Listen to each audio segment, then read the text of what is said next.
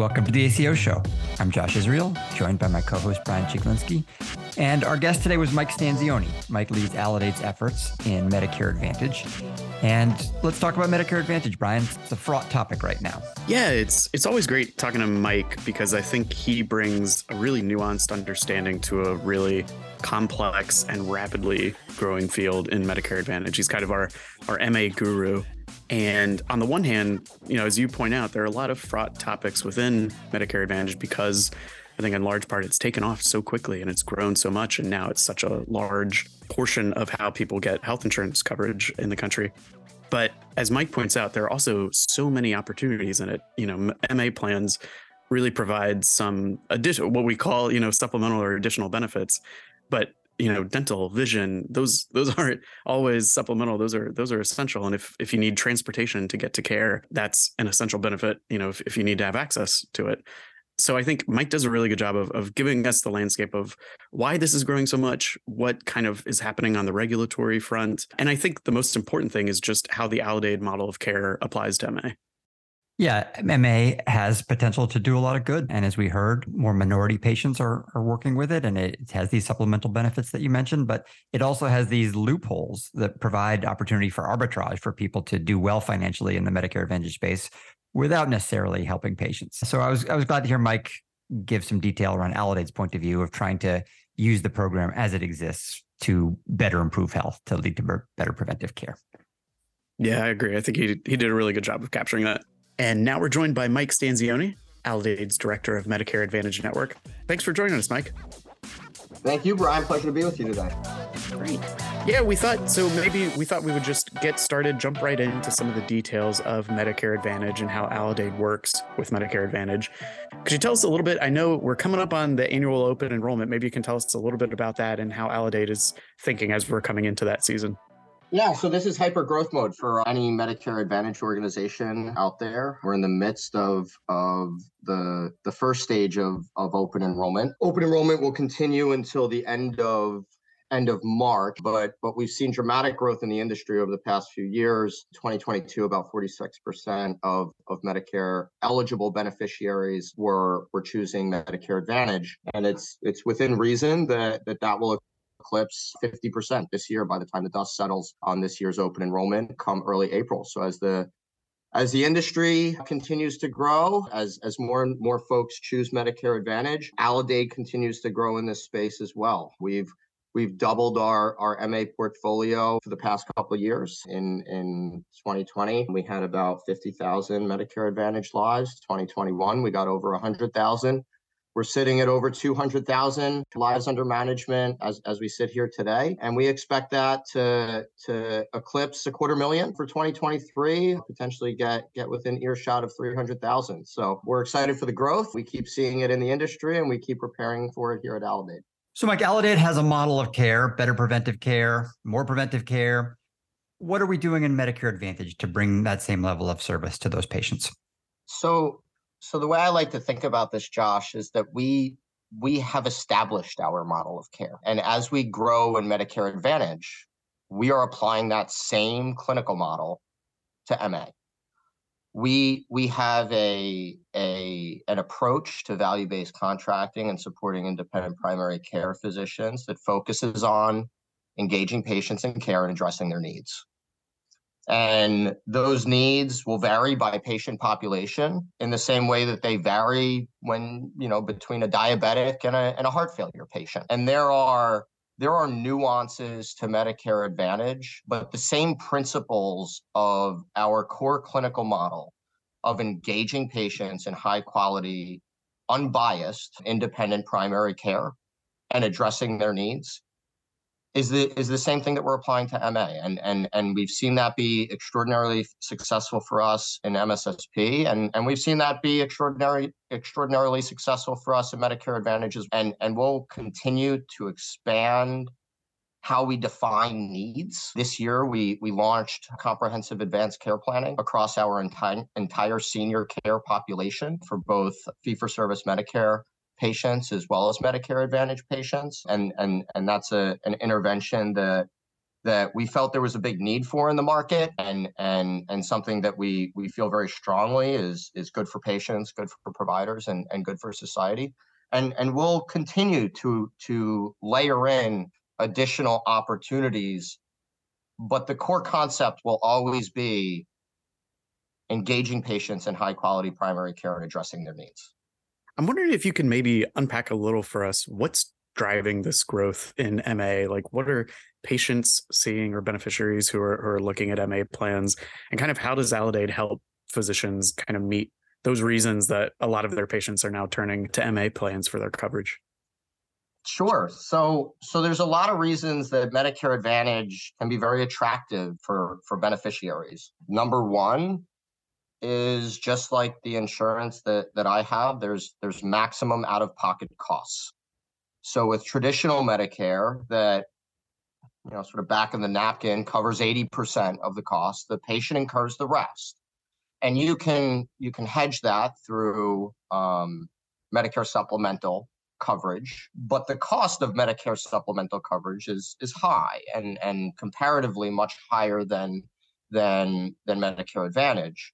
The MA plans also offer additional benefits that are that are not covered under traditional Medicare, at least at this point. There's conversations being had about expanding the scope of fee-for-service Medicare coverage, but at this point, things like dental and vision and, and hearing care are, are not covered under, and they are by and large almost universally covered within Medicare Advantage. And and there's there's there's additional benefits made available even beyond those big three what i what i sort of consider traditional supplemental benefits of, of hearing dental and vision of things like transportation coverage and and and food assistance for folks that may be be food insecure. So i think there's a lot of there's a lot of additional things offered to beneficiaries that that that can be very attractive. Now there's there's another side to that coin as as as there there there often is in life in that you're you're you're now subject to a network. Not everyone is going to participate in you know a, a medicare advantage network. Certainly not everyone every doctor that that takes fee for service medicare. You're going to be you know subject to utilization management by the plan, things like prior auth that, that can incur additional administrative burden both on patients and providers. So there's upside and downsides of both, but but I think you know one of the big driving force behind Medicare Advantage is both the the financial security of of having that that max maximum patient financial liability in a given year um, that's even been expanded more so just recently with the with the passage of the Inflation Reduction Act and how that's capping patient out of pocket costs for things like insulin and and I think that that can be very attractive you know to patients in addition to the the additional benefits that are offered above and beyond fee for service Medicare. Mike, when we had you last on the show, November 2021, there was a vote that was coming up shortly after that to provide supplemental benefits to patients in traditional Medicare. Those did not pass. Is that just bare knuckle politics, or is there any good financial reason for that? So, so we have folks at at, at Aledade that that are that have much more prowess than I in in the political sphere. But I think you know, if I were to opine, I think that that Medicare Advantage organizations have an extraordinary amount of power, power over patients and power over politicians. Um, as, we just talked through, right? Medicare Advantage is popular by and large, and and there is likely political liability in, in in doing things that that that would attack that system. And there's also a very powerful, you know, lobby behind not messing with Medicare Advantage, so to speak, and and and not doing things that that would hurt the industry you know, it's also not cheap, right? You know, if you're going to expand benefits, it's got to come from somewhere. And you know, as someone who manages a P&L, I don't manage the federal government's P&L, but I manage my own P&L. You know, you, you you've got to increase revenue or lower cost, right? You know, that's the that's the two ways about it. If you're if you're going to spend more money on a thing, you have to come up with that money from somewhere, be it debt, be it new taxes, or be it spending cuts elsewhere. And I think you know, especially in the current political climate, those types of trade-off decisions have become very difficult to to form consensus on. So obviously, supplemental benefits are, are one conversation. Are there other regulatory changes to the MA landscape that you have seen on the horizon or that you're tracking right now? Yeah, so the the the big one, the the big most recent one is the Inflation Reduction Act and and how that will impact not only Medicare Advantage but fee for service Medicare as well. One one of the key things to to remember is um, Medicare Advantage is Part C, right, in, in the Medicare sphere. Traditional Medicare is Parts A and B, which include hospital coverage and, and, and outpatient care, like seeing your primary care physician. But even someone in fee for service Medicare needs to go out and purchase what's known as Part D as in David, which is which is prescription coverage. So there were provisions in in the Inflation Reduction Act that that will both Part D standalone plans, which are sold to fee, Medicare fee for service beneficiaries, as well as Part C plans or Medicare Advantage plans that that include pharmacy coverage, specifically around capping the out of pocket costs for there's a couple you know mechanisms but or, or behaviors maybe i should say that that that's intended to drive. One is people should have access to insulin and financial barriers should not be a barrier to care for for folks who need insulin to be able to access insulin. And and the hope there is is is that that is going to foster more aggressive negotiation with the pharmaceutical manufacturers and the pharmaceutical distributors for better pricing. And and it's not just limited to insulin it's it's it's also limit you know it, it, it also you know addresses overall maximum out of pocket for for pharmacy spend regardless of of drug. It also addresses particular drugs where their costs are increasing at a faster rate than inflation. And and there will be penalties levied on on pharmaceutical manufacturers that that pursue those those kinds of of cost increases again with the hope of of of fostering more better negotiations on both sides of the table to bring down pharmacy costs for all Medicare eligible beneficiaries, not not just Medicare Advantage. I think one of the other interesting things that I, I continue to, to keep my pulse on is something known as the inpatient only list. And, th- and that's a list of procedures that, that CMS has has deemed need to be performed in an inpatient facility.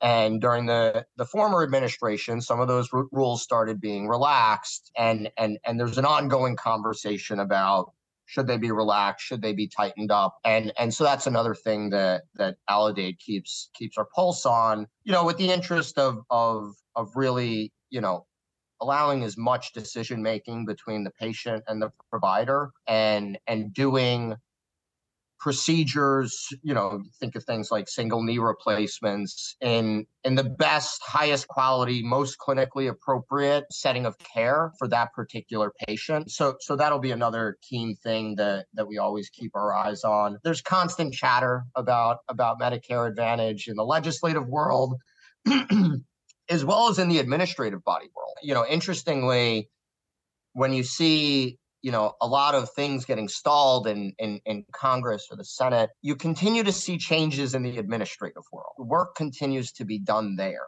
So so things like the star rating system in in medicare advantage is is absolutely subject to ongoing changes and and and we always keep a, a close pulse on that. Mike let's double click there on the star rating system. Um, succeeding in medicare advantage our main strategy is going to be to try to keep our patients healthier but we also do need to succeed on the stars system. Can you talk about what is that system? Yeah, sure. So the the CMS STARS system, as it pertains to Medicare Advantage, there's also a STARS system for skilled nursing facilities. So I always try and draw that that distinction. But the one that applies to to Medicare Advantage is the rubric by which CMS evaluates Medicare Advantage plans and specifically Medicare Advantage contracts on quality. And the STAR system is, is a collection of 40 or so quality measures, bucketed into traditional quality measures, things like breast cancer screening and, and colorectal cancer screening, hemoglobin A1C control for, for diabetics, as well as what we call Part D measures or pharmacy related measures, things like medication adherence, ensuring that, that folks with chronic conditions are, are taking their medications you know, and, and we agree with that, that that that folks with diabetes taking their medications regularly and not missing refills is is a good thing. And then lastly, a growing body of the the overall star ratings is patient experience through CAHPS and and health outcome surveys where where CMS is is is requiring the the plans to go out and collect feedback on on how patients feel about their plans and and and and collecting feedback on on outcomes that that cannot always be measured through the claims data. Things like flu shots. A lot of folks get flu shots from a, a walgreens or a costco where it may or may not go through their their prescription benefit. Um, so cms asks the patients right? They or they direct the plans to ask the patients to evaluate you know both outcomes and and general satisfaction with both the plan and the network of providers that the beneficiaries are seeing I have a question about STARS scores that will not be of interest to the general public, but for those people to whom it applies, uh, they really want to know the answer to it. It comes up a lot, as as you know, Mike, which is if you're a physician and you get into a contract with a Medicare Advantage plan, they may say we are scoring you based on these 12 measures, these 14 measures. But then there are also other star measures that we also would like them to do well on, even though it's not in their contract. Can you explain mm-hmm. the difference between those two things? Yeah, sure. So so again, top of the universe is 40 or so things that CMS evaluates the plans on. And then you start, you know, going down the funnel, if you will. At, at, at that top layer of the funnel, you're going to have things like asking patients about denials and the rate at which denials were overturned. And and and collecting information on whether or not patients felt like they had adequate access to the pharmaceuticals they need right? Which is which is really a question about their formulary so there's a lot of things in the star rating system that that providers and specifically primary care providers don't control. So in value-based contracts you start to you start to peel that onion or go go down that funnel. So the second layer would be things that that at least the plans believe that independent primary care physicians can influence right? And that may be a list of you know using your numbers 10 or 15 measures that the the plan is is evaluating a provider level or aco level star rating on. But it's not that list of 40 measures that cms is giving to the plans. It's a it's a smaller subset of of measures that that the plan is essentially giving a network of providers. You know for example a, a, network of ACO providers a star rating on and and that again is is a is a subset of star measures that the the plans believe which we don't always agree with but but we try and develop consensus on that that independent primary care physicians can can influence.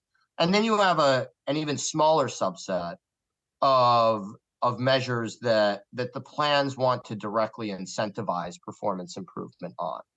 And and that can be just a handful depending on the the the way the contract is set up where those are those tend to be measures that the plans struggle with historically and they have a willingness to pay to drive continuous improvement. And from a value based you know perspective one of the one of the ways you know that that any negotiation gets to an optimal state is that is that each party of that negotiation gets something that they want and and because of all the financial and growth related and, and, and legislative implications of MA plan star ratings, plans want good star ratings.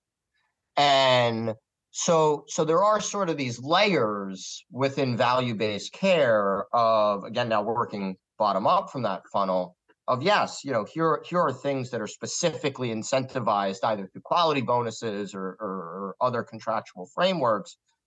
But the more influence or the, the more positive impact that you can you can have on more measures increases the the value that you can deliver to the plan and, and and therefore increases your leverage to get better terms on other parts of the contract. You know we we we we know that there are a lot of administrative burdens on primary care practices and and if we're able to do something for the plans, they may be willing to do something in return, either through more compensation, through higher shared savings rates, through better targets, or hopefully working towards reducing the administrative burden on primary care providers so that they can focus their time and effort on improving care. So, do I have this right? Medicare, the federal government, has a long list of measures on which it evaluates the Medicare Advantage plan, the STARS measures, and those that the Medicare Advantage plans feel the primary care providers can influence, those subset make it into the contract with the ACO or the physicians. That is correct.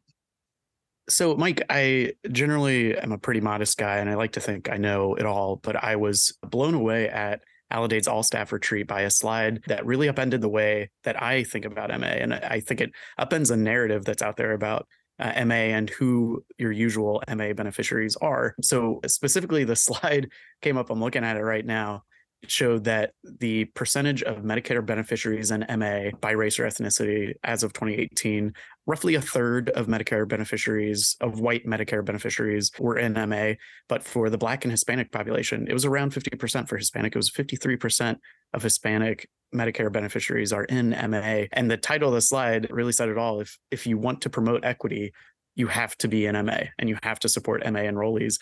I think that that description of who the MA population is really upended the way that I, I think about the program. And I think the opportunities that there are to really make progress and equity through the program. So I was wondering if you could maybe talk a little bit about that and, and tread lightly about the fact that I was just completely wrong and how I think about MA. Yeah, I'm really curious about that. Yeah, I think it I think it all comes back to how we started this conversation.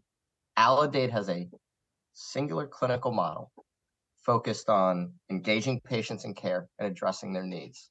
One of those needs is reducing disparities within the healthcare system. It is something that that we are extraordinarily passionate about, that we make a an incredible amount of investments in. And and you're right in that the the demographic mix in in, in Medicare Advantage is is skewing towards traditionally underserved populations within the health system, and and I think that that is a tremendous opportunity for Aledade to do what we're already good at, and that's again to focus on on reducing disparities within within the entire population that we manage. And and and i think about you know i mentioned comprehensive advanced care planning. Some of our other key strategies and key needs that we've been being very intentional about about focusing on and highlighting and surfacing for, for our great independent primary care partner is blood pressure control and uncontrolled hypertension and, and specifically uncontrolled hypertension within populations that have been traditionally underserved. We have we have significant Medicare Advantage contractual penetration in areas of the country that that historically have higher share of what we call DSNP patients in Medicare Advantage or patients that that qualify for both Medicare and and Medicaid. And and I feel strongly that that that Aledade is purpose built to to solve that and to and to improve health equity in this country and reduce disparities. So so again, I don't I don't think it's I don't think it changes approach. I don't think it's a pivot. I don't think it's a new thing. I think it is just our core clinical model and taking that and applying it to, to, to Medicare and Advantage in a way that's good for patients, good for providers, and good for society. Sounds good to me. Mike Stanzione, Aledade's Director of Medicare Advantage Network. Thanks for coming back to the show. Nice having you. Thank you for having me. It was a pleasure, gentlemen. This episode was produced by Leanne Horst, Alana Kugan, and Stuart Taylor. You can find more episodes of The ACO Show wherever you get your podcasts. Thanks for listening, and join us next time.